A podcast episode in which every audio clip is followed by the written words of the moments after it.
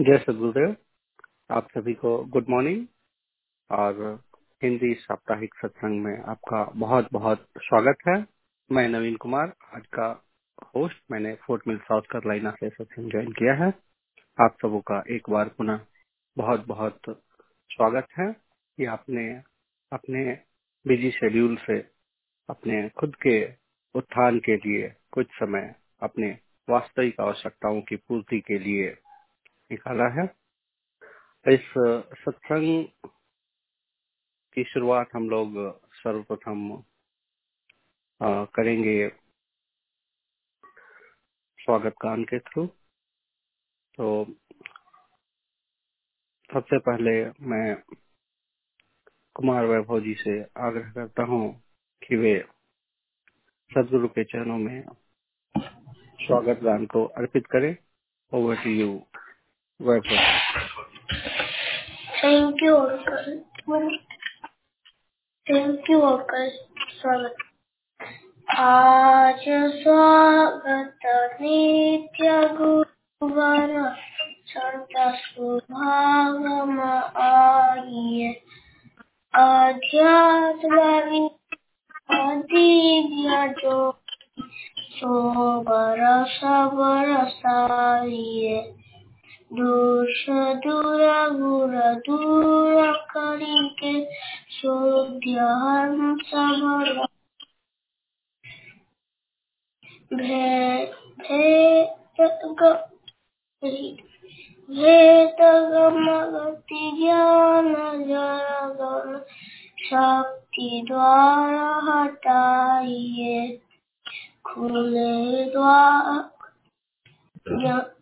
द्वारा शब्द सर्ग भक्त जन अनुगाइए। जन सदा फल की स्वशी छाना। आज स्वागत गुरुवर संत सुभागव आइए।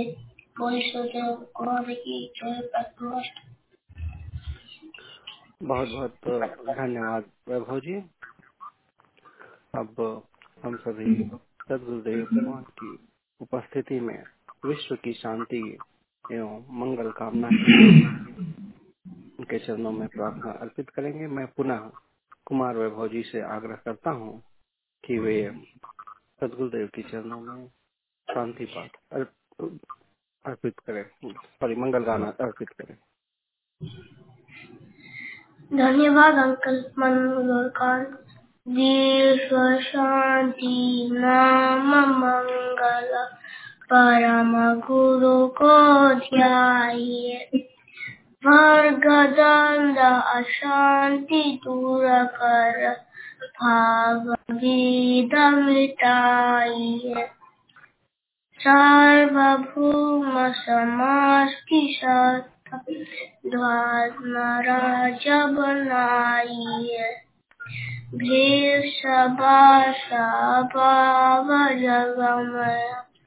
जान पर दर्शाइए।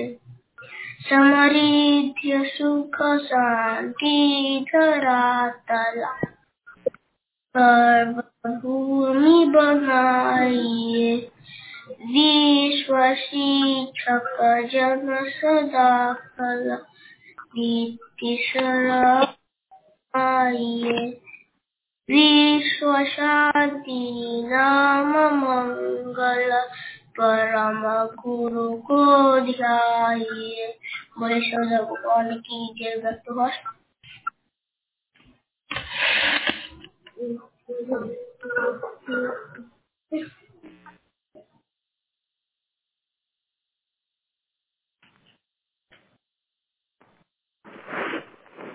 मैं डिस्कनेक्ट हो गया था। आपका बहुत बहुत धन्यवाद वैभव जी। जैसा कि हम सभी अभी पिछले कई सेशन में मन के बारे में चर्चा कर रहे हैं,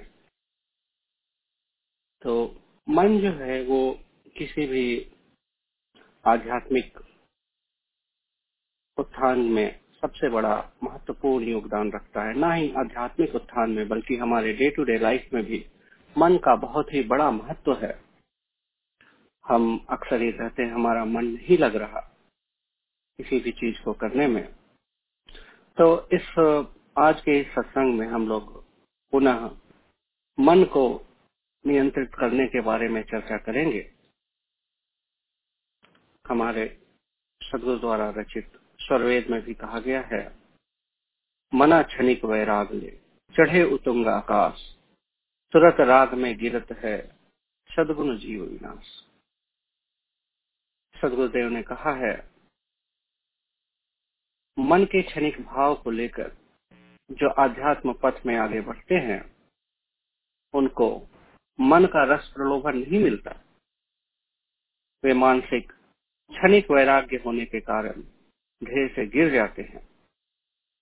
उनका लक्ष्य मन के अंदर रहने के कारण, मन के ह्रास विकास होने के कारण उनका उत्थान पतन होता है। इसलिए मन का वैराग लेकर भक्ति पथ में आगे बढ़ना नहीं चाहिए। हमें अपने मन के विषय प्रवाह को छोड़कर सदगुरु द्वारा वास्तविक ज्ञान में पूर्ण निष्ठा रख आत्म उन्नति के लिए दृढ़ निश्चय और निर्भ्रांत होकर भक्ति पथ में आगे बढ़ना चाहिए। तो मन का बहुत ही बड़ा महत्व है, इसलिए हम बार बार मन के बारे में चर्चा करते हैं और उसे कैसे नियंत्रित किया जाए इसके बारे में हम लोग और भी डिटेल में जानने की कोशिश कर रहे हैं। तो आज के इसी डिस्कशन के आगे बढ़ाते हुए मैं श्री विजय कुमार जी को इस मंच पे आमंत्रित करता हूँ। विजय कुमार जी, आपको बहुत बहुत धन्यवाद नवीन जी, आप सभी को जय श्री गुरुदेव जी। जैसा कि आज हम पुनः मन के बारे में चर्चा कर रहे हैं, तो आज हमारे सामने कुछ प्रश्न हैं जिनका हम उत्तर विजय कुमार जी से जानने की कोशिश करेंगे।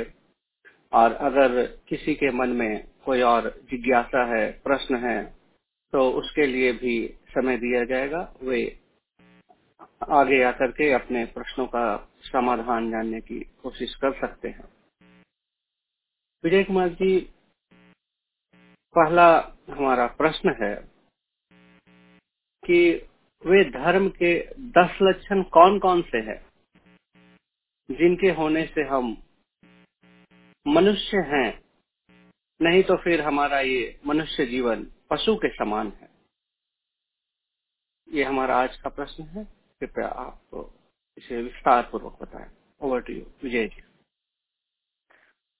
जी धन्यवाद।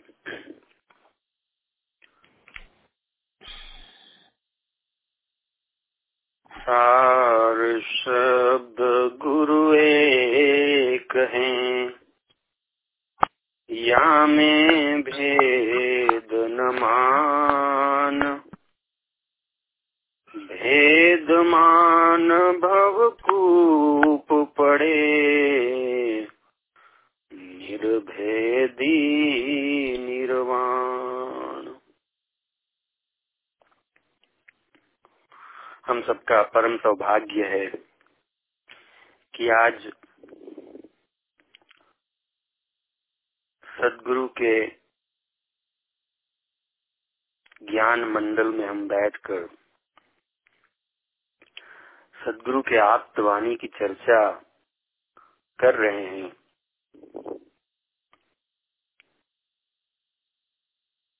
मन का नियंत्रण का जो विज्ञान है,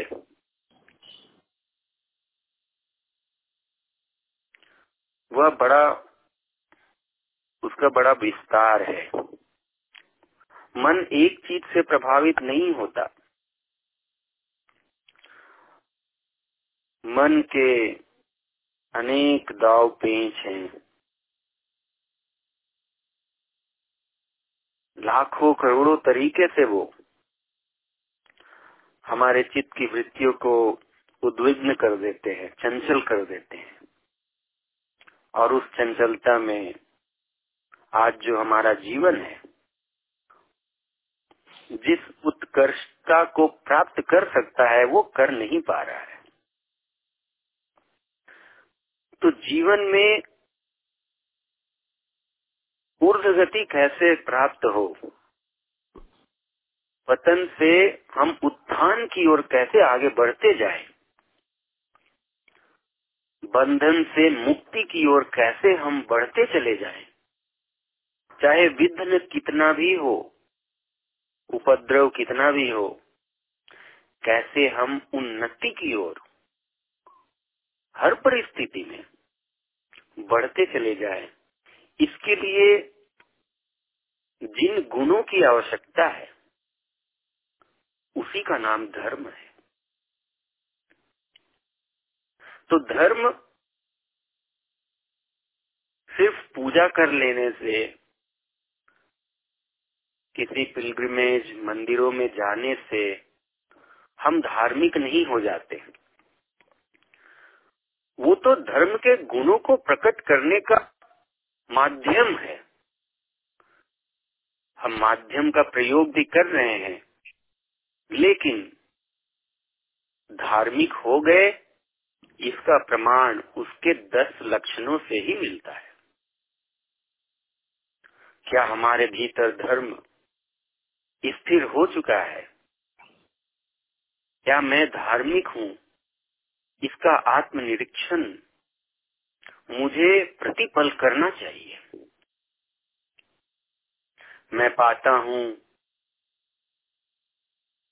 कि जहाँ पर स्थिरता चाहिए, धैर्य चाहिए, क्षमा चाहिए, दम चाहिए, अस्तेय चाहिए, वहाँ पर चूक हो जाती है। इसका मतलब मैं आधार्मिक हूँ। ऐसा विवेचन, ऐसा चिंतन हम सबको करना चाहिए। मन में कोई चंचलता ना हो, ये तभी संभव है जब हम धर्म का अवलंबन, धर्म का अनुसरण करें, धर्म को अपने जीवन का आधार बनाएं।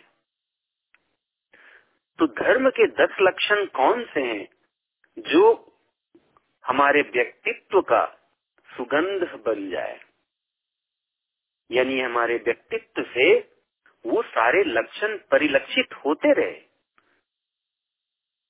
जीवन का आधार बन जाए। तो धर्म के जो 10 लक्षण है वो एक युक्ति में, एक सूत्र में पहले महर्षि मनु ने बांधा अपने मनुस्मृति में, और उस सूत्र को एक और ऊंचाई प्रदान किया सदगुरु सुधाफलदेव जी महाराज ने अपने एक लेखनी में, जिसको मानव धर्म पुस्तक में फिर संयोजित किया गया शिष्यों के द्वारा। तो मानव जो धर्म है, मानव धर्म हिंदू, मुस्लिम, सिख, ईसाई, इन संप्रदायों में नहीं बंधा हुआ है। मानव धर्म तो मानव के मूलभूत गुण है। अगर वो गुण हमारे अंदर है तो हम मानव हैं, नहीं तो हम अमानव हैं, हम पशु के समान हैं। तो धर्म के 10 लक्षण मनुस्मृति में महर्षि मनु ने पहले बताया। उन्होंने कहा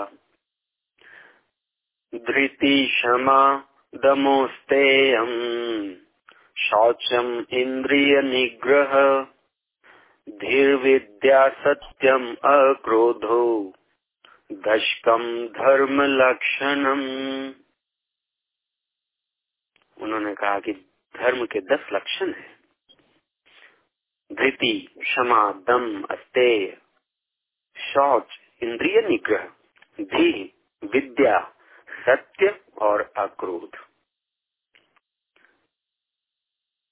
धृति जो पहला लक्षण है, इसका अर्थ होता है धैर्य। हमारे व्यक्तित्व का ये गुण होना चाहिए, हम धैर्यवान बने, धैर्य हमारा लक्षण हो। जैसे होता है ना, एक व्यक्ति जो है वो गाली ही बोलते रहता है, उसका स्वभाव बन गया है गाली बोलना, तो ऐसे व्यक्ति को हम क्या कहेंगे? गालीवान कह सकते हैं, वो गालीवान है। हम कैसे बने? हम धैर्यवान बने, हम धैर्य को धारण करने वाले बने। दूसरा लक्षण है क्षमा। जहाँ पर क्षमा योग्य अपराध होता है, जिसको क्षमा किया जा सकता है, जिसको मौका दिया जा सकता है, वैसी परिस्थितियों में भी मनुष्य अपने भीतर उस क्षमा गुण को धारण नहीं कर पाता है, जिसके वजह से अशांति फैल जाती है। तो हम क्षमावान भी बने।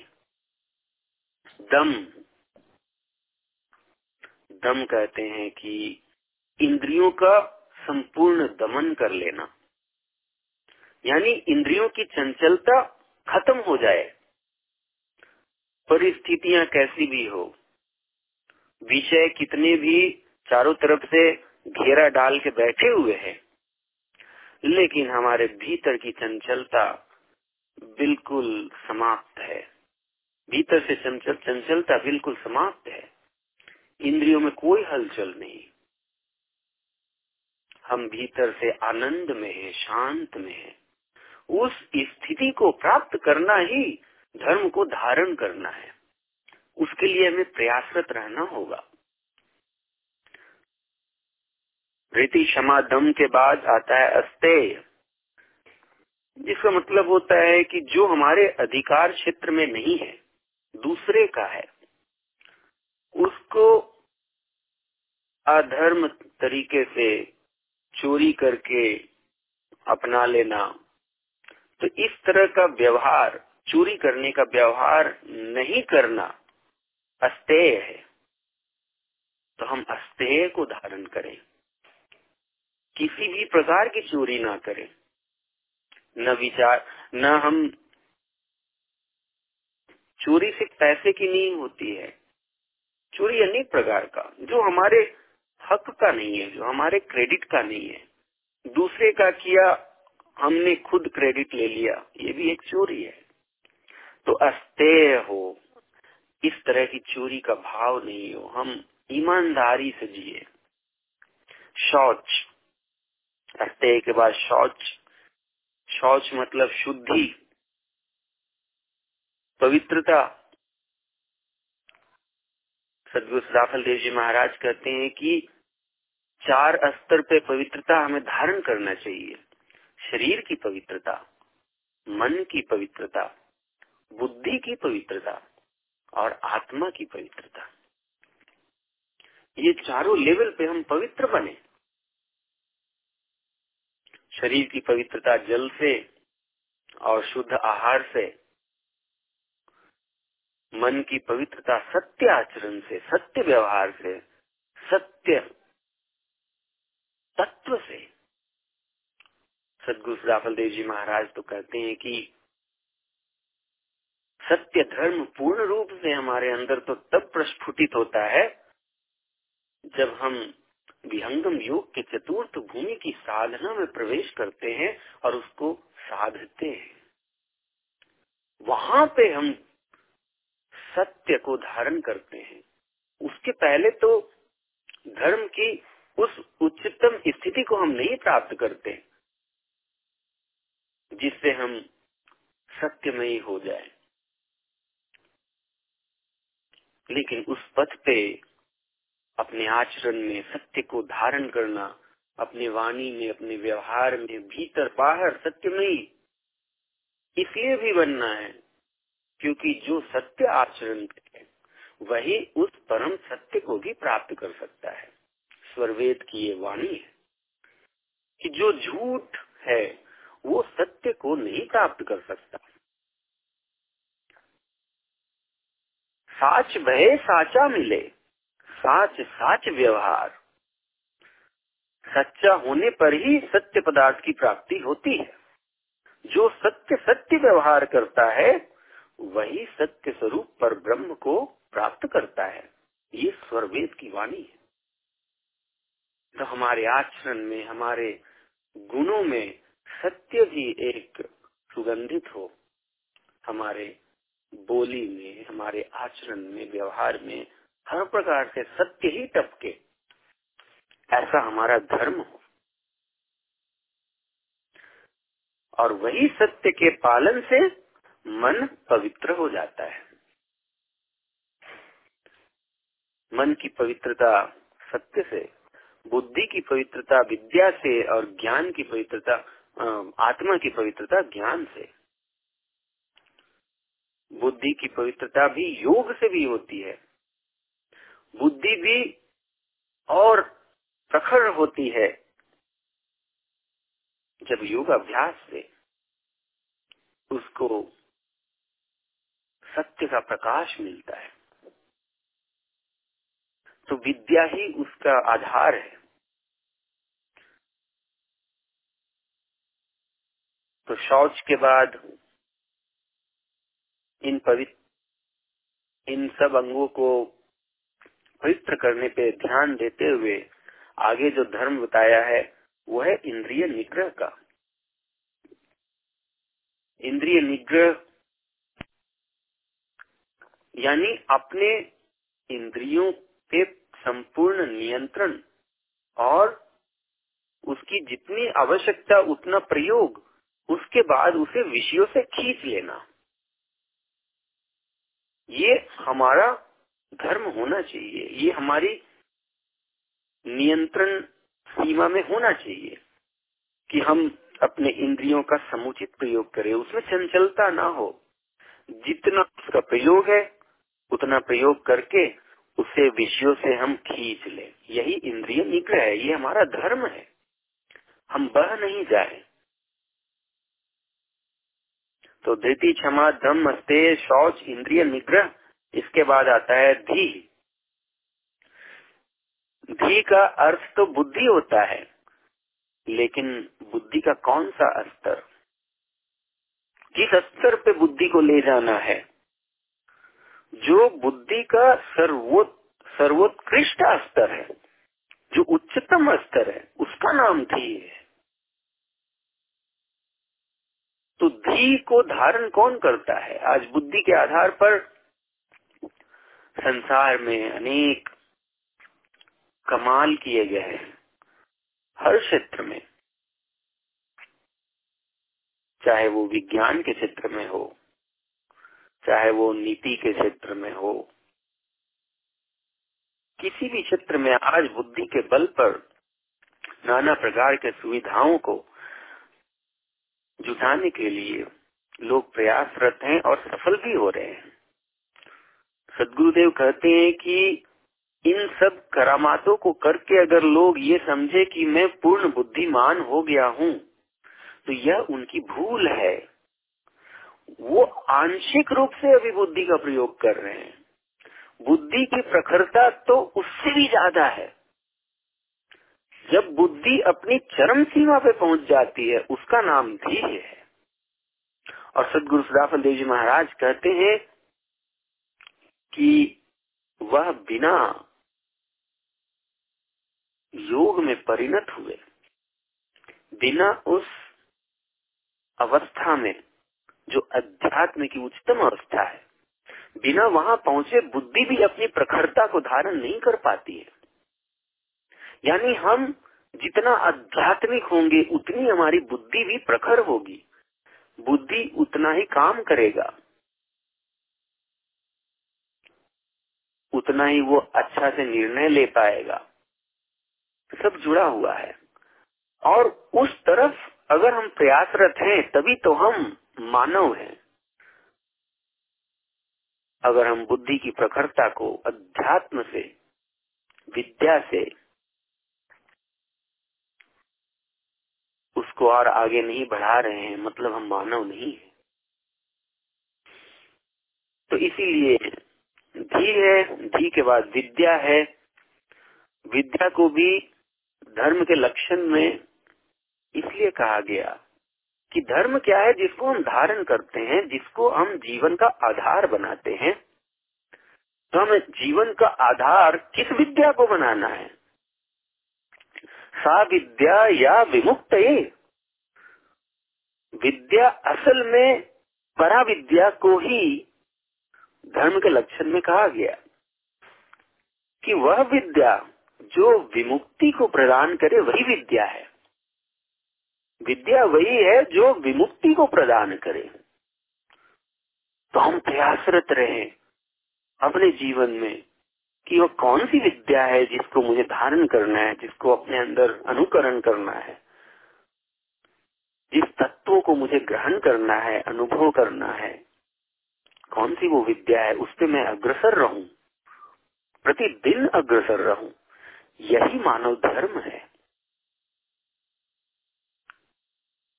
विद्या के बाद सत्य और अक्रोध। तो सत्य भी हमारा धर्म हो, हर आयामों में सत्य ही परिलक्षित हो। अगर हम सच्चे नहीं हैं तो फिर अध्यात्म में उन्नति नहीं है। झूठे लोगों के लिए सत्य बहुत दूर है, और सत्य दूर है तो परमात्मा दूर है, आत्मदर्शन दूर है, सदगुरु का दर्शन दूर है। तो सत्य हमारा गुण बने, और अंतिम गुण है अक्रोध। जब तक हम अक्रोध का भावना अपने भीतर नहीं रखेंगे, अक्रोध की भावना से हम ओतप्रोत नहीं रहेंगे, तब विपरीत परिस्थितियों में जहाँ पे हमें क्रोध आता है उसका दमन नहीं कर पाएंगे। तो अक्रोध हमारे स्वभाव का अंग बने, अक्रोध की भाव से हम ओतप्रोत रहे, तभी हम मानव हैं। यानी जहाँ पे क्रोध का प्रयोग करना है वो नियंत्रित ढंग से हो। क्रोध भी एक तरीका है जहाँ पर क्रोध भी काम करता है, लेकिन वो क्रोध बाहर का क्रोध, भीतर का क्रोध नहीं। भीतर में अक्रोध और बाहर में क्रोध, बस सामने वाले को ठीक करने के लिए। लेकिन भीतर में अक्रोध, भीतर में हम धर्म में अवस्थित हैं। तो धैर्य, क्षमा, दम, अस्तेय, शौच, इंद्रिय निग्रह, धी, विद्या, सत्य और अक्रोध, यही धर्म के 10 लक्षण है, जिसको धारण कर हम अपने जीवन को उन्नति की ओर ले जाते हैं। न सिर्फ भौतिक उन्नति इन धर्म के लक्षणों को धारण करने से सुनिश्चित होता है, बल्कि बिना इस धर्म के लक्षण के आध्यात्मिक उन्नति की भी कल्पना नहीं की जा सकती है। तो भौतिक और आध्यात्मिक समुचित उन्नति को प्राप्त जो कराए उसी का नाम धर्म है। और धर्म के इन्हीं 10 लक्षणों को भीतर में जब हम धारण करेंगे, तब मन की चंचलता भी शांत रहेगी। उसे हम कंट्रोल करने में अपने भीतर सुगम वातावरण को पाएंगे, अगर भीतर में धर्म है। जय सदगुरुदेव।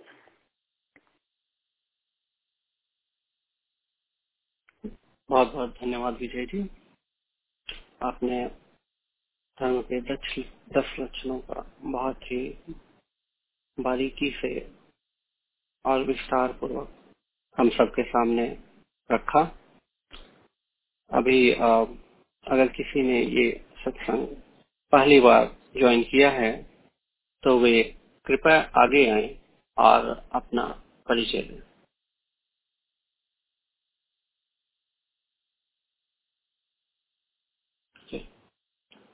अगर किसी को कोई भी प्रश्न हो जो कि उनके मन में संकुचन पैदा कर रही है, उनको अटक रहा है, तो वो कृपया आगे आए और हम सबके समक्ष रखें। किसी को कोई जिज्ञासा हो तो वो रख सकते हैं।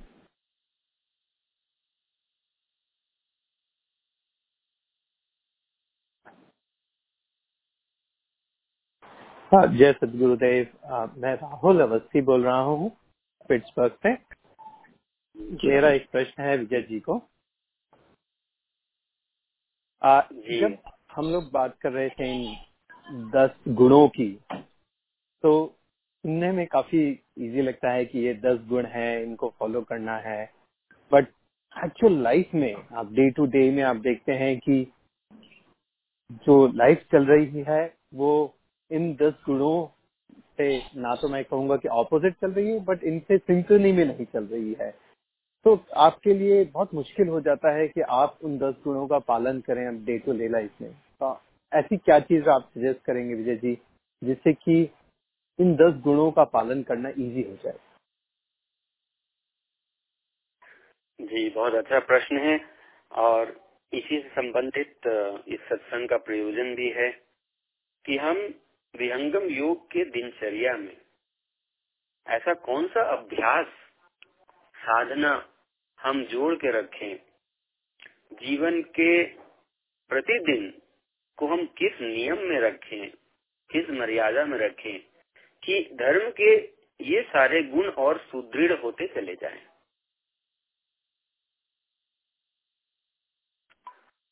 तो इसी के लिए विहंगम योग का जो जीवन का सार है वो सेवा साधना और सत्संग को बताया गया। तो अगर हम हर घंटे का हिसाब रखते हुए अगर देखें कि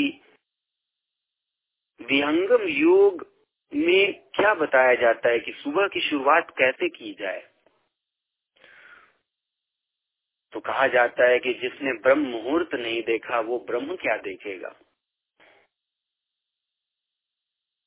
तो एक विहंगम योगी अगर वाकई में सुनिश्चित कर लिया है, दृढ़ संकल्प ले लिया है कि मुझे मानव के इस अवसर को, इन श्वास को समुचित उद्देश्य में अर्पित करना है, उसी में लगाना है, उन्नति को प्राप्त करना है, तो सबसे पहले तो वो सोने और उठने का हिसाब ठीक कर ले।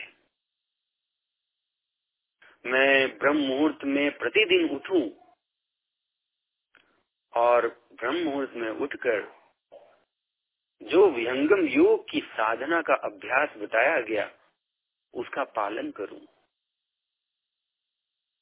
धैर्य से प्रतिदिन, बिना ये सोचे कि मैं साधना तो कर रहा हूं, कुछ अनुभव नहीं आ रहा है, बिना ये विचार किए। सदगुरु कहते हैं कि जो धैर्य से लगा रहेगा, वृक्ष तो बढ़ ही रहा है और समय आने के बाद ही उसको फल मिलेगा। अगर बीच में वो धैर्य छोड़ देगा तो फिर उसका वृक्ष जो है डमाडोल हो जाएगा, फिर फल आने में और देर हो जाएगी। तो जो प्रतिदिन हम बैठ के साधना करते हैं वहीं पे हम अपने धैर्य को सुदृढ़ कर रहे हैं। जब हम बैठ के साधना कर रहे हैं वहीं पे हम अपने भीतर शौचता को, अपने भीतर के दम को, इंद्रिय निग्रह के जो बल हैं उसको और सुदृढ़ करते हैं। सुबह के साधना में ही संपूर्ण प्रक्रिया में कहा जाता है कि हम पूरी प्रार्थना को करें, स्वागत गान, मंगल गान, उसके बाद स्वरवेद का अध्ययन भी करें। स्वरवेद का अध्ययन क्या है? ये पराविद्या के तत्व सिद्धांतों का अध्ययन है। ये वो विद्या है जिस विद्या को आप ग्रहण करेंगे तो हमारी बुद्धि प्रखर होगी, हमारे अंदर बुद्धि, मन, अंतःकरण, आत्मा की शुद्धता होगी। तो ये जो धर्म के लक्षण है इसको हम सुदृढ़ करेंगे बस इन नियमों के पालन से ही। सुबह में हम साधना कर रहे हैं, सुबह में हम गुरु से प्रार्थना कर रहे हैं। सुबह में हम स्वरवेद का अध्ययन कर रहे हैं। कितना मनोरम, सोच के भी लगता है ये बात, बस विचार करके भी कि आहा, हर सुबह मैं उठ करके साधना कर रहा हूँ, हर सुबह उठ करके मैं स्वरवेद का अध्ययन कर रहा हूँ, हर सुबह उठ करके मैं उस गुरु को प्रार्थना कर रहा हूँ जो संपूर्ण है, जो छोड़ावनहार है, जो मुक्ति प्रदायक है, मुक्ति प्रदाता है। ऐसे विचारों से ही हमारे अंदर कितनी शांति उतर जा रही है। तो आप समझ सकते हैं कि उसके पालन से हमारे भीतर कितना परिवर्तन आने वाला है। फिर पूरे दिन हमें इन धर्मों पे ही अपने जीवन को चलाना है, यानी धैर्य की परीक्षा दे। धैर्य कहाँ पे? जब अनुकूल वातावरण है वहाँ तो जरूरत भी नहीं है, वो तो स्वाभाविक रूप से हम स्थिर रहते हैं। जब प्रतिकूल वातावरण है वहाँ पे मैं ये स्मरण रखूं कि नहीं, ये तो मेरा धर्म है कि मैं धैर्य से रहूं यहाँ पे, क्योंकि सत्य सिद्धांत यही है। जब हम पीछे मुड़ कर देखेंगे हमारे जीवन में कितने विघ्न आए, लेकिन क्या आज वो विघ्न स्थिर है? नहीं, विघ्न आते हैं, वो समय के साथ फिर चले भी जाते हैं। बस उतने समय तक डटे रहना है। अगर इस सत्य सिद्धांत को हम अपने भीतर स्मरण रखेंगे तो धैर्य रखने में हमें सुविधा होती है। तो इसीलिए धर्म के जो एक एक लक्षण है वो एक दूसरे के पूरक भी है। अगर हम विद्या में रहेंगे, धैर्य से रहेंगे, तो स्वाभाविक रूप से हमारे अंदर जो है दम भी आएगा, इंद्रिय निग्रह भी आएगा, सब कुछ एक दूसरे के पूरक भी है। और इन धर्म के लक्षणों के स्मरण से, स्मृति रखने से इसके पालन में आसानी हो जाती है। तो इसीलिए अक्रोध की भावना अगर हम अपने भीतर रखेंगे तो जहाँ पर क्रोध करने की बात आएगी, पूर्व स्वभाववश क्रोध करने के कगार पे भी हम होंगे, लेकिन अगर ये स्मरण आ गया कि नहीं, मेरा धर्म है, मुझे क्रोध नहीं करना है, तो आप क्रोध को दमन कर लेंगे।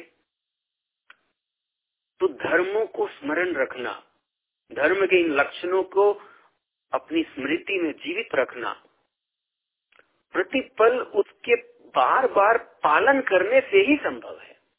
यानी प्रतिदिन जब इन धर्मों को सुदृढ़ करने में हम लगे रहेंगे, सदगुरुदेव कहते हैं कि जो हमारी पुरानी प्रकृति है, जो आदत है, वो तुरंत नहीं जाता है, लेकिन बार बार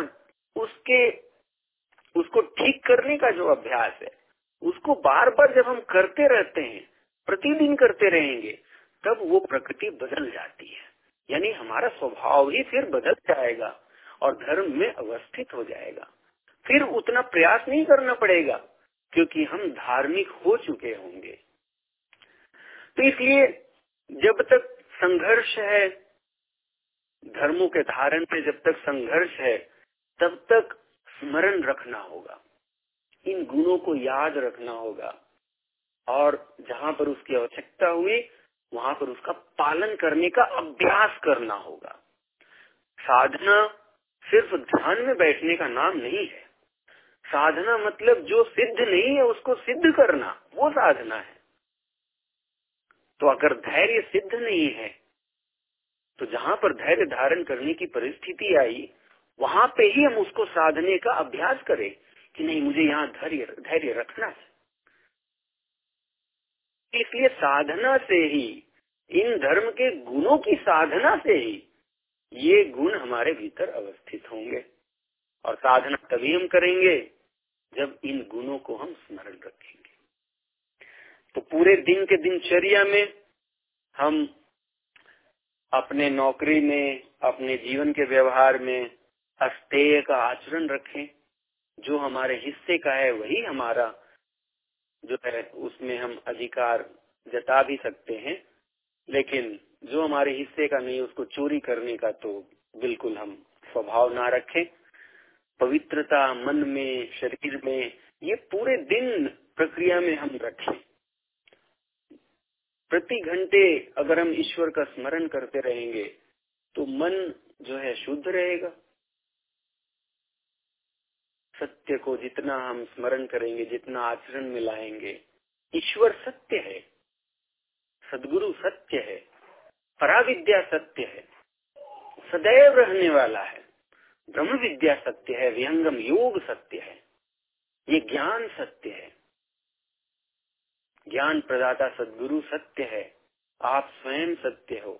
जो असत्य है वो ये शरीर है, जो असत्य है वो प्रकृति की बनी हुई त्रैगुणात्मक सृष्टि है, इसलिए इनके चक्कर में नहीं फंसना है, उसे असत्य मान के ही रखना है कि ये बदलने वाला है।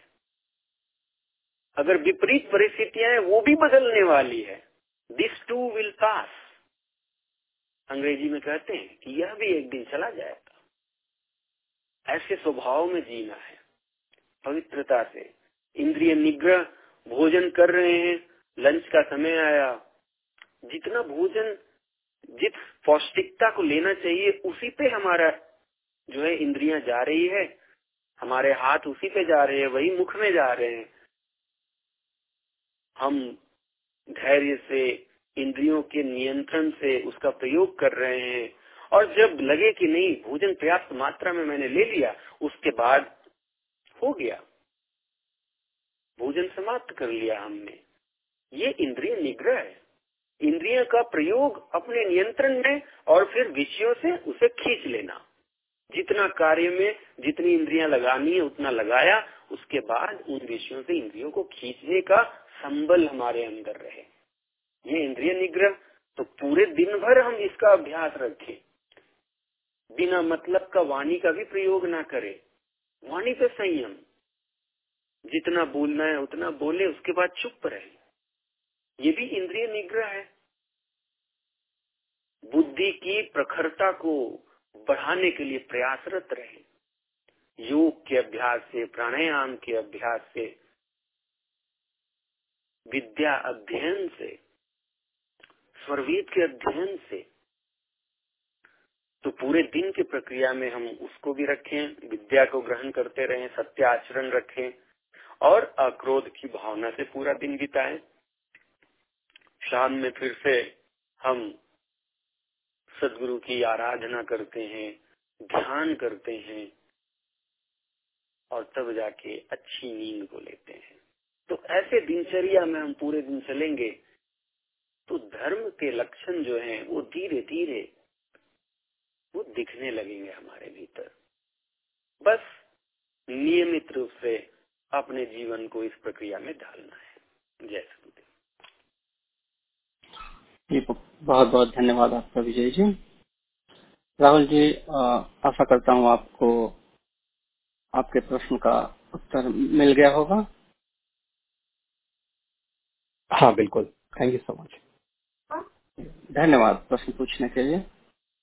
अभी समय की नियमितता को ध्यान में रखते हुए इस सत्संग के कार्यक्रम को हम लोग यहीं पे समाप्त करते हैं और पुनः अगले शनिवार को हम लोग फिर इसी ब्रिज लाइन पे सुबह 9:30 ईस्टर्न में फिर से मिलेंगे। तब तक के लिए मैं इस सत्संग को यहीं पे समाप्ति की घोषणा करता हूं। अब हम लोग अगले चरण में चलेंगे जहां पे कि हम लोग स्वरवेद का अध्ययन करेंगे। स्वरवेद सदगुरु सुधाफलदेव जी महाराज द्वारा रचित आध्यात्मिक सदग्रंथ है, जिसमें उन्होंने अपने 17 वर्षों की कठोर तपस्या का जो सारांश है उसको अंगीकृत किया है, और यह हिंदी भाषा में रचित है। तो जिन्हें हिंदी का ज्ञान है वो इसको खुद से पढ़ सकते हैं और इसका लाभ ले सकते हैं।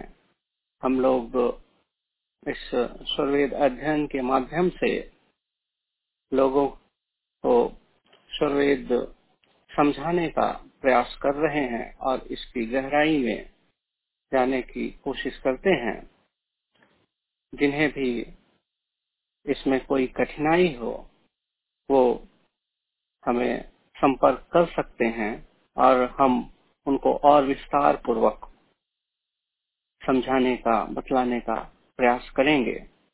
जिनके पास स्वरवेद ना हो वे कृपया हमें संपर्क करें विहंगम योग.org पे, या फिर हमें इस हेल्पलाइन पे भी संपर्क कर सकते हैं। अभी आफ्टर स्वरवेद अध्ययन उस पे भी हम उनका नोट करेंगे कांटेक्ट और उनको स्वरवेद पहुंचाने की कोशिश करेंगे। स्वरवेद हम लोग डिस्ट्रीब्यूशन फ्री में भी करते हैं। अगर आपको दिक्कत है तो आप इसका फ्री सब्सक्रिप्शन भी ले सकते हैं and we will make sure कि ये आप तक समय से पहुंच जाए। तो अभी हम लोग इसके इस दूसरे चरण में चलते हैं और हम लोग स्वरवेद अध्ययन की ओर चलते हैं।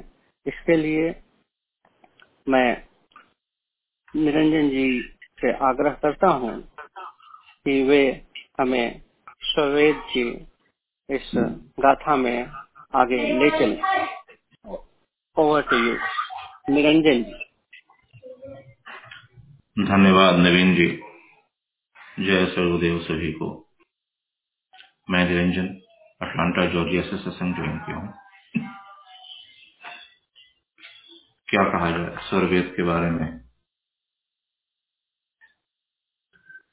स्वरवेद जो है हम सब जानते हैं कि यह सतगुरुदेव भगवान का जो है हृदय की चिंतामणि है। तो इस आज का जो दोहा है इसको लेने से पहले मैं उन्हीं स्वरवेद से लिए हुए कुछ दोहों के माध्यम से सदगुरुदेव के चरणों में प्रार्थना अर्पित करना चाहता हूँ। शरण शरण मैं शरण हूँ, हे गुरु बंदी छोड़ मोहि उबारो, हे गुरु यह सौ बार निहो। जन अधीन बंधन करें कही विधि की जैसे, वार पार की गम नहीं। नमो नमो गुरुदेव। जैसा कि हम पिछले दो सत्संग में स्वरवेद के प्रथम दो दोहों का, प्रथम मंडल, प्रथम अध्याय, स्वरवेद के दो दोहों का हमने विस्तार पूर्वक वर्णन सुना विजय जी के मुखारविंद से। पहला जो दोहा था वह क्या था? सत्य असत्य से अलग है, सो पर असत्य स्वरूप अकथ अलौकिक तत्व है आज अनादि रूप। विजय जी ने क्या कहा था कि वह जो जगनियंता है, वह परम प्रभु है, वह इस प्राकृतिक सत्य और असत्य इन दोनों से अलग सत्य स्वरूप है।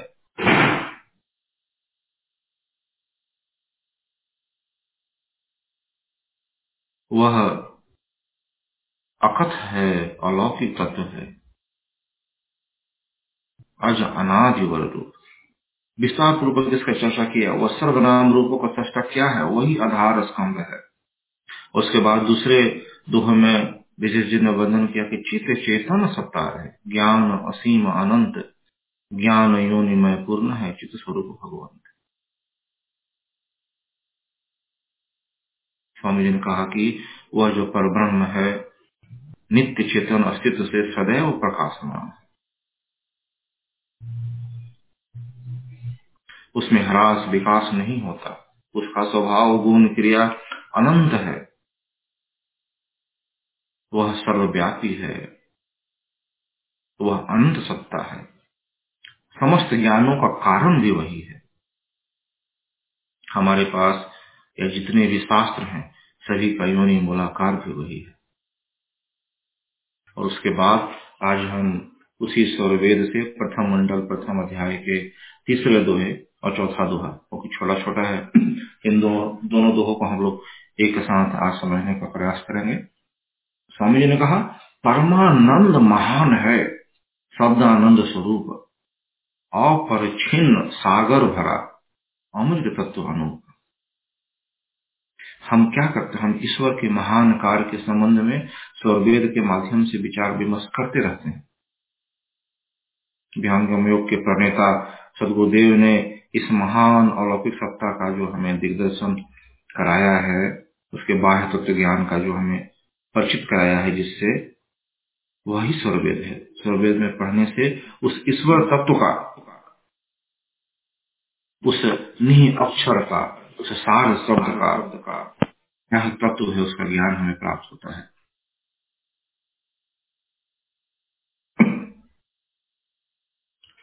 उस महान सदग्रंथ की वाणियां जो है वह अमोघ है। वह उस ईश्वर के बारे में वर्णन है जहाँ सदगुरुदेव कहते हैं कि उस महान सत्ता में अमित ज्ञान है, अमित बल है, अमित ऐश्वर्य है, क्रिया है।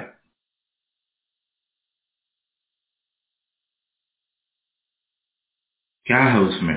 उसमें स्वाभाविक गुण है, सभी सुखों की खान वही है। तभी स्वामी जी ने कहा, परमानंद महान है, शब्दानंद स्वरूप, जगत के समस्त सुख अनित्य हैं, तो फिर नित्य क्या है? तो कहा स्वामी जी ने कि वही नित्य है जो, जब हम उस सार शब्द की प्राप्ति कर लेते हैं, जब हम उस परम सुख को, परम सत्य की प्राप्ति कर लेते हैं, अर्थात उस परमानंद की प्राप्ति कर लेते हैं, तभी जाकर के वह सुख नित्य होगा। उसमें क्या है? स्वाभाविक रूप से ज्ञान भरा हुआ है। और सबसे बड़ी चीज क्या है कि उसका कारण कोई जो है ही नहीं, क्योंकि वह कार्य रूप पदार्थ है ही नहीं, क्योंकि वही सबका कारण है, इसलिए उसका कोई कारण नहीं है। वह कार्य रूप नहीं है, इसलिए उसका कोई कारण नहीं है। वह नित्य है, वह अनादि है, अमित ज्ञान से भरा हुआ है। वह क्या है? विश्वव्यापी चेतन सत्ता है, चेतना है। समस्त विश्व में जितनी भी चेतनत्व है, विश्व में आज हम देखते हैं जितने भी, जो भी चीज गतिमान है, गतिशील है, चाहे वो सूर्य हो, पृथ्वी हो, सभी सत्ता के नियम में है, नियंत्रण में है। समस्त ग्रह नक्षत्र हो, चाहे तारामंडल, सौरमंडल, कुछ भी कह लें, सभी इसी नियम में बंद करके और अपने अपने मार्ग पर समयानुसार गतिशील हैं, अपने अपने कार्य को कर रहे हैं। तो किसके नियंत्रण में? उस महान सत्ता के नियंत्रण में। क्या सूर्य अपने कार्य में उलटफेर कर सकता है? नहीं कर सकता। क्या चंद्रमा अपने कार्य में उलटफेर कर सकता है? वह भी नहीं कर सकता। सभी इसी नियम में, मर्यादा में, नियंत्रण में है। उसी महान सत्ता के नियम और नियंत्रण में रहकर यह जितने भी ग्रह हैं या जितने भी यह समस्त सूर्य हो चाहे पृथ्वी हो, अपना कार्य व्यवहार कर रहे हैं।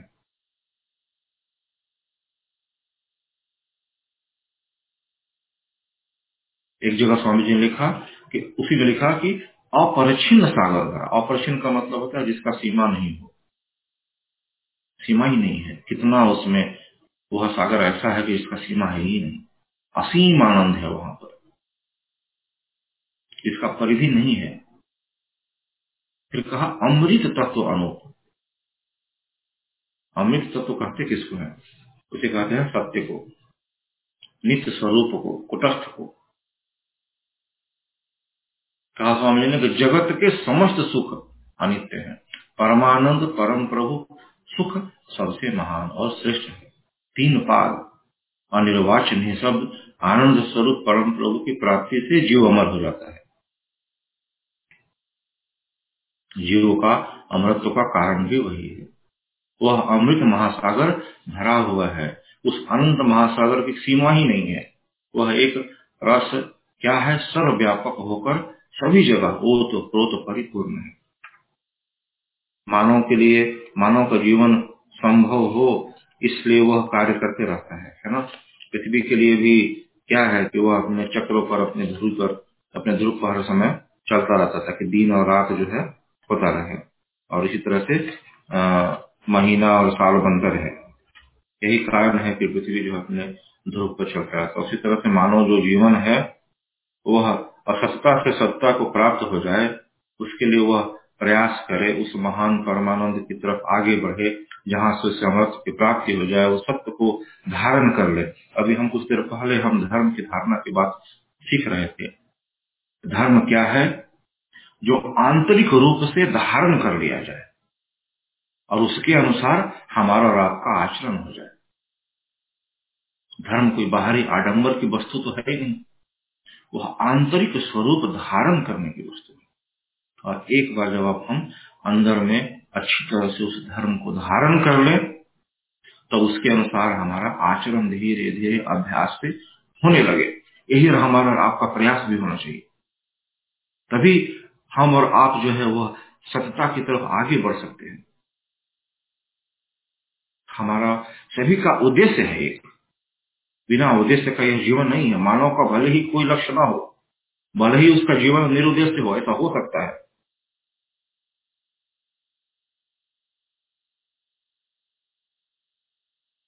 लेकिन इन जड़ पदार्थों का देखिए तो जैसे पृथ्वी है, सूर्य है, इनका जीवन लेकिन उद्देश्य से भरा हुआ है। सभी अपना अपना काम कर रहा है, समुद्र भी अपना काम कर रहा है, तो कैसे हम उद्देश्यहीन रह सकते हैं? हमारा आपका भी उद्देश्य होना चाहिए, उस परम पिता परमेश्वर को प्राप्त कर लेने की, उस अमृत को प्राप्त कर लेने की, जिसके बाद कुछ शेष नहीं रह जाता।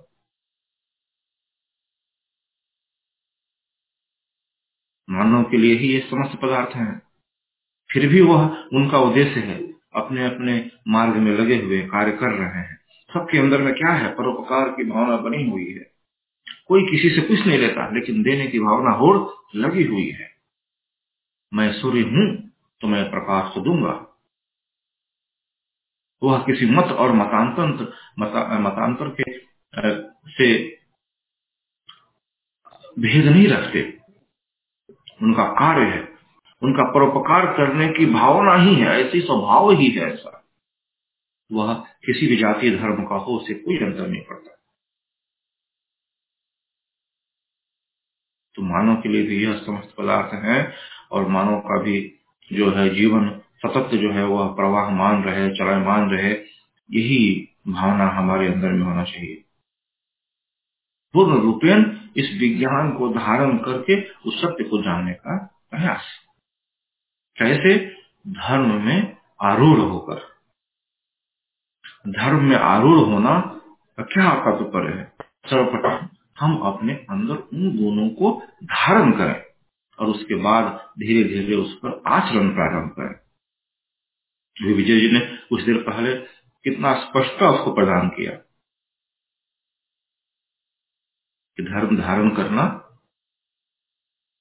और उसके बाद उसको उसके अनुसार उस पर आचरण करना स्वतः धीरे धीरे समय समय होगा, अचानक कुछ नहीं हो सकता।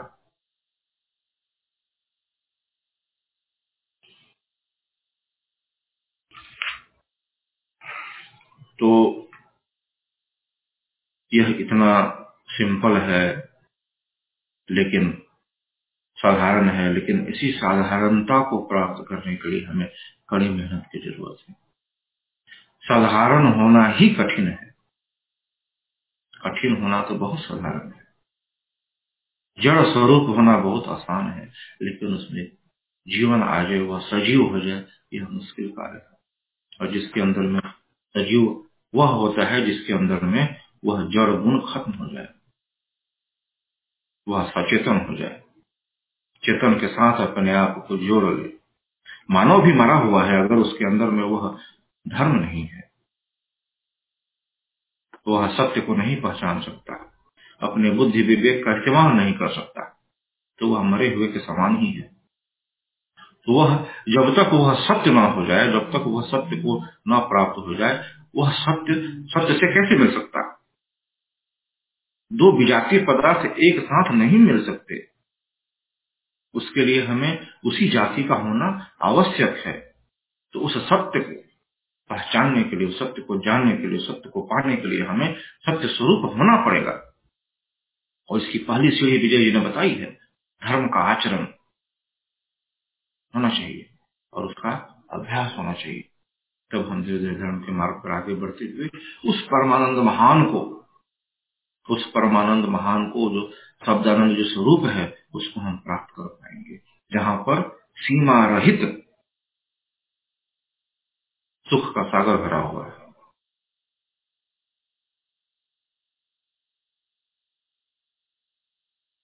दूसरे दोहे में स्वामी जी वही कहते हैं कि सच्चिदानंद स्वरूप है मम आराध्य भगवान, बार बार बंधन करूं युक्त है।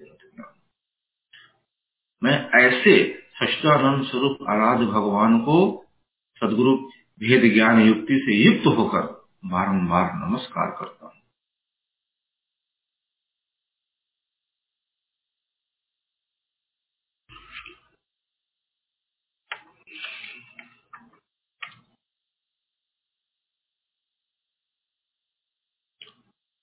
मुझे लगता है कि यही दो दोहा आज के लिए काफी है। अगले सत्र में हम पुनः अगले दोहों को लेंगे। हम over to you Naveen ji.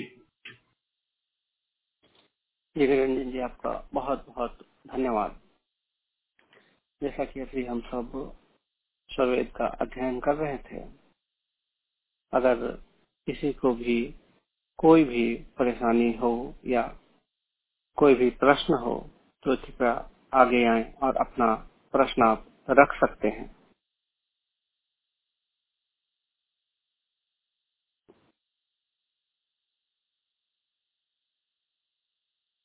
Okay, तो जैसा मैंने पहले भी कहा था कि अगर किसी ने ये ब्रिज लाइन पहली बार ज्वाइन किया है तो वे अपने आप को कृपया इंट्रोड्यूस करें। मैं पुनः इस बात को दोहराना चाहूंगा, अगर किसी ने ये ब्रिज लाइन पहली बार ज्वाइन किया है तो कृपया अपना इंट्रोडक्शन दें। हेलो,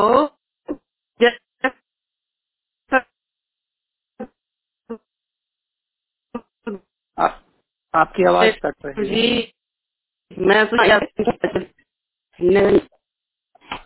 मैं इंडिया से ज्वाइन किए हूँ और जय गुरुदेव सभी गुरु भाई बहनों। और आजकल तो बाढ़ आई हुई है। विजय जी भी इतना बढ़िया व्याख्या कर रहे हैं और निरंजन जी भी, बहुत अच्छा लग रहा है आपके सत्संग को। हेलो जी जी, आ रही है आवाज? जी जी जी जी, कट कट के आ रही है लेकिन आ रही है। अच्छा, तो अच्छा लग रहा है आपके सत्संग सुन करके, बहुत बढ़िया लगता है, खुशी हो रही है। धन्यवाद। हम लोग इसको बनाए रखने का प्रयास करते हैं। हो गया ठीक। अगर और किसी ने पहली बार ये ब्रिज लाइन ज्वाइन किया है तो कृपया अपने आप को इंट्रोड्यूस करें। जय सदगुरुदेव, this is Yogi from North Carolina. जी योगी जी, आपका बहुत बहुत स्वागत है। Yeah, I wanted to join for a long time, but I found time today, so it was good listening in. Yeah, thank you so much. Do you have Surveyed by the way or not? Yeah, I do. Okay, good. तो योगी जी स्वरवेद है ना, open करके स्वरवेद अध्ययन में हम लोग शामिल होते हैं। तो if you have Swarved please spare time to keep it open, sit at a certain quiet place and try to ask any word that you think is not in your Hindi dictionary. So okay. You would have to get that clarified in this Svarved Adhyan series. The whole intent is that every word of Svarved should be clear to even those people who are not good in Hindi. Okay. Mm-hmm. In fact, these words are not understandable by Hindi speaking people also, because some of the words are adhyatmic word. These words are not used in day-to-day life. So only those who are in the field of spirituality and those who know those entities would understand what these words mean. So it is important to bring those words in this forum for discussion without hesitation. Okay? Please don't hesitate thinking that हाँ मुझे हिंदी नहीं आती शायद इसलिए मुझे ये शब्द नहीं समझ में आ रहा है. ऐसा नहीं सोचना है हम लोगों को, क्योंकि हर शब्द जो है अध्यात्म का एक पिंडोरा ओपन करेगा और उसमें से पता नहीं ज्ञान के कौन से मणि निकलेंगे. इसलिए अध्यात्म में कोई भी एक शब्द जो है जो आपको समझ नहीं आता है निसंकोच पूछना चाहिए. उससे हमें भी लाभ मिलता है किसी के उत्तर द्वारा और ज्ञान की एक और आयाम जो है उसमें खुल जाता है, कुछ और बातें हो जाती है. आपका बहुत बहुत स्वागत है योगी जी, बहुत अच्छा लगा. हाँ विजय जी, सो To your point, I mean, I don't usually understand the dohas, but the explanation, I can understand some of the explanation. And if I have some difficulty, we always have our weekly satsang or tap into our local resources also. Right, yeah. That is good, yeah. मैं बस इस दोहा में एक line add करना चाहूँगा. हम लोग अगले सप्ताह भी इस पर चर्चा करेंगे ही. तो इसमें बस ध्यान देने वाली बात है. जो दूसरा दोहा है, सदगुरुदेव ने कहा कि सच्चिदानंद स्वरूप है मम आराध्य भगवान, बार बार वंदन करूं युक्ति भेदरत ज्ञान. हम लोग क्या करते हैं, हम लोग मंदिर में जाते हैं, भगवान को अपने इंद्रियों के द्वारा मन के द्वारा नमन करते हैं. सोचिए यहीं पे एक जिज्ञासा को सदगुरुदेव ने हम लोग के लिए ओपन कर दिया, क्योंकि इन्होंने लिखा कि मैं कैसे कर रहा हूँ नमस्कार उस सच्चिदानंद स्वरूप को. मैं सच्चिदानंद स्वरूप आराध्य भगवान को सदगुरु भेद ज्ञान युक्ति से युक्त होकर बारंबार नमस्कार करता हूं. यानी उस परमात्मा को नमस्कार करना सिर्फ शारीरिक क्रिया मानसिक क्रिया नहीं है. यहाँ पे जिस भूमि से नमस्कार की बात की गई है वहाँ पे एक युक्ति को प्रयोग में लाने की बात की गई है. कौन सी युक्ति? सदगुरु भेद ज्ञान युक्ति. यानी कुछ ऐसा भेद है, कुछ ऐसा विज्ञान है जिसको जब हम अपने भीतर धारण करते हैं तो हमारे अंदर एक विशेष क्षमता आ जाती है. उस ज्ञान के अभाव में वो विशेष क्षमता नहीं होता हमारे भीतर. फिर हम सिर्फ मन और बुद्धि और शरीर के प्रयोग से ही प्रणाम करते हैं ईश्वर को, बिना देखे बिना उसको जाने. बस या तो उसकी कोई आकृति बना लेते हैं या उनको मन में ही सोच लेते हैं कि प्रभु तो है ही चारों तरफ. हम सिर्फ सोचते हैं कि प्रभु तो कण कण में विद्यमान है. हम आंखें बंद करके उस प्रभु को याद करते हैं, उनको प्रणाम करते हैं. ये तो हुई शारीरिक युक्ति, प्राकृतिक युक्ति. सदगुरुदेव किस युक्ति से प्रणाम कर रहे हैं? वो कर रहे हैं सदगुरु के भेद ज्ञान युक्ति से. यानी ऐसा भी एक भेद है जिससे वो परमात्मा दिखने लग जाता है. यानी हमें मन में मानना नहीं है फिर कि हाँ परमात्मा कण कण में है तो चलो मैं प्रणाम निवेदित करूं.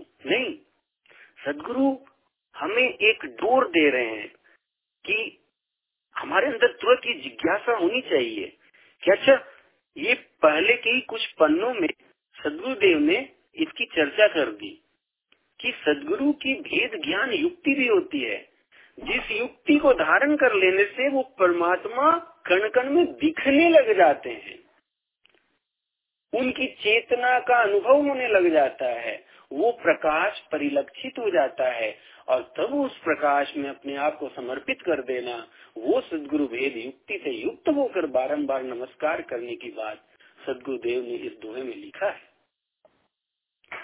और तब हमारे अंदर जिज्ञासा होनी चाहिए कि अच्छा, उस परमात्मा को परिलक्षित करने के लिए, उसको कण कण में व्याप्त दर्शन पाने के लिए कौन सी युक्ति है, किस युक्ति की चर्चा सदगुरुदेव करना चाहते हैं। तब इस जिज्ञासा भाव से हमें स्वरवेद को आगे पढ़ना चाहिए।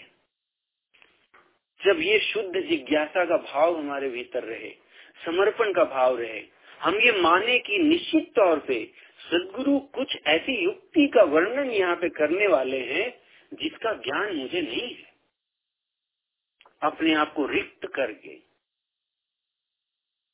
जितना भी हमारे अंदर का अहंकार है उसका दमन करके, अपने आप को रिक्त करके, खाली करके, सिर्फ इस एक दोहे के पढ़ने से ही वो रिक्तता हमारे अंदर आ जानी चाहिए। सिर्फ एक दोहे को पढ़ने से ही कि सदगुरु कुछ ऐसी युक्ति जानते हैं, इसका मतलब है जिस युक्ति को पालन करने से सदगुरु उस परमात्मा का दर्शन करके, उस दर्शन, उस साक्षात्कार की अवस्था में उनको बारंबार नमस्कार कर रहे हैं। तो हम अपने सारे अहम को यही पे खत्म कर लेते हैं। पूर्ण समर्पित होके, भक्ति भाव से, पूर्ण जिज्ञासा को धारण करके फिर स्वरवेद के आगे के दोहों को पढ़ेंगे। तो ऐसा मनोरम ये ज्ञान है जिसकी चर्चा स्वरवेद करने वाली है। तो सबसे आग्रह है कि स्वरवेद अध्ययन के हर एक सत्र को हम जरूर जुड़े और एक एक दोहा से अपने चरित्र को बदल दें, अपने ज्ञान की सीमा को ही एकदम बढ़ाते चले जाएं, विद्या को ग्रहण करते चलें, धर्म के सुदृढ़ता को और बढ़ाते चले जाएं, उसको और सुदृढ़ रूप से धारण करते चले जाएं। ऐसी अभ्यर्थना है सबसे। और इसी प्रयोजन से ही हम स्वरवेद अध्ययन का ये सीरीज शुरू किए हैं। तो आशा है हम सब एक दूसरे का संबल बढ़ाते हुए, अपने चरित्र का सुधार करते हुए आध्यात्मिक यात्रा में प्रगति को प्राप्त करें, उन्नति को प्राप्त करें। ऐसी प्रार्थना सदगुरु चरणों में करते हुए वाणी को यहीं पे विराम देता हूँ। जय सदगुरुदेव जी। आपका बहुत बहुत धन्यवाद विजय जी। और जैसा कि मैंने कहा कि हम लोग स्वरवेद का डिस्ट्रीब्यूशन भी करते हैं, फ्री डिस्ट्रीब्यूशन करते हैं। अगर आपका कोई भी दोस्त, सगा संबंधी स्वरवेद लेने के लिए, पढ़ने के लिए, जानने के लिए, अध्ययन करने के लिए इच्छुक हो तो कृपया आप उनका संपर्क हमसे करवाएं और हम लोग इसमें बहुत ही अच्छी तरीके से भागीदार बनेंगे कि उनका भी जीवन जो है वो ब्रह्म विद्या विहंगम योग से जुड़ जाए। इसके लिए हम लोग प्रयासरत रहेंगे। और अगर किसी को कोई भी प्रश्न हो तो वो भी हमसे पूछ सकते हैं। आप डायल कर सकते हैं 6466534926 या फिर अपने लोकल जो भी विहंगम योग के प्रचारक हैं उनसे संपर्क कर सकते हैं। वे हमसे संपर्क करके पुनः उनसे कांटेक्ट स्थापित कर लेंगे। तो अगर आप किसी को जानते हैं जो स्वरवेद जानने के इच्छुक हैं या फिर आध्यात्म में उनकी रुचि है तो कृपया उन्हें स्वरवेद के बारे में बताएं और हमसे कांटेक्ट जरूर करवाएं। तो समय काफी हो गया है और समय की सीमा को ध्यान में रखते हुए इस सत्संग का समापन अब हम लोग एक छोटी सी शांति पाठ के माध्यम से करेंगे। और विश्व की शांति एवं मंगल कामना के लिए मैं आग्रह करूंगा शिवानी से कि वे शांति पाठ को सदगुरुदेव के चरणों में अर्पित करें। Over to you little Shivani. जय सदगुरुदेव सभी को। धन्यवाद मामू। शांति पाठ। हे प्रभु शांति स्वरूप हो, शांति शांतिमय शांति, शांति शांति जन शांति हो, पूर्ण शांतिमय शांति। हे प्रभु शांति प्रदान कर, दूर हो सर्व शांति। देव सदा फल शांति में, शांति शांति सुख शांति। बोल सुखदेव की जय। Back to host. आपका बहुत बहुत धन्यवाद। और इस सत्संग का ब्रिडलाइन ज्वाइन करने के लिए आप सभी का बहुत बहुत धन्यवाद। खास करके कुमार वैभव जी का, निरंजन जी का, विजय कुमार जी का, लिटिल शिवानी जी का, और भी जितने लोगों ने इसमें अपना बहुमूल्य समय प्रदान किया उन सबों का बहुत बहुत धन्यवाद। हम सब लोग अगले शनिवार पुनः इसी ब्रिज लाइन पे 9:30 AM ईस्टर्न फिर मिलेंगे। तब तक मैं सदगुरुदेव भगवान से प्रार्थना करता हूँ कि आपका दिन मंगलमय हो और जीवन में खुशियाँ आए। जय सदगुरुदेव।